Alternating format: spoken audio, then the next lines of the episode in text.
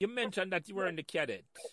And um, mm. talk about that because Never Foster, who came out this week, spoke about the first female cadet corps in Jamaica was at Meadowbrook.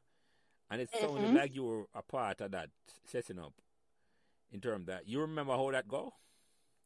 Um, I think it was Mr. Gooden. When the girls showed an interest in the cadet, it was Mr. Gooden because I was in his department. Mm-hmm. And as Mr. Gooden. As a math teacher, Mr. Gooden was in charge of right. the department. Okay, yeah. Right. And so Mr. Gooden um, asked if I wouldn't join the cadet, which I did, and went on some rigorous training. So, subscribe to Meadowbrook Memories YouTube channel right now and never miss another memorable conversation.